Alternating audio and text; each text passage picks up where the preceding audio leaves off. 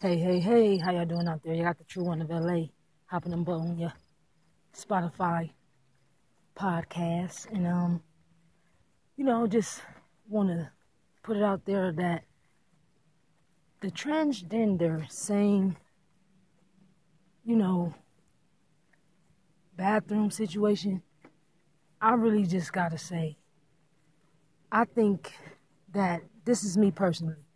I think that it's really not a good idea to try something like that because of the simple fact of how the whole thing is looked upon. Like, you know what I'm saying? I just feel like that's a disaster in the making because of the simple fact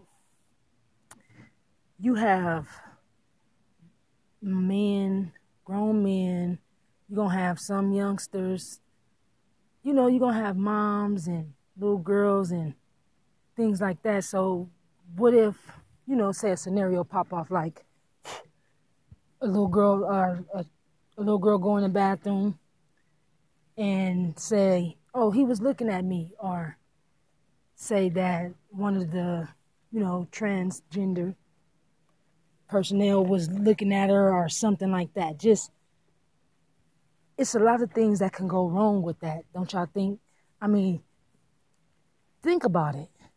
I'm like I said, I have nothing against lesbian, bi, gay, transgender community because, like I said, I'm a lesbian black woman. You know what I'm saying? So it's just we have enough going on already. You know what I'm saying? Between this red pill community situation and the transgender and the pride situation. I mean, first they was given a voice. You know, transgender community felt comfortable with being out the closet. You know what I'm saying? And feeling okay. Excuse my background, everyone, but feeling okay as they go along with life and no longer to be scared to speak up or set themselves there outside in the public world. You know what I'm saying? To whereas they finna snatch that voice back from them. To where make them shade away again. Because they it's to them it's not safe.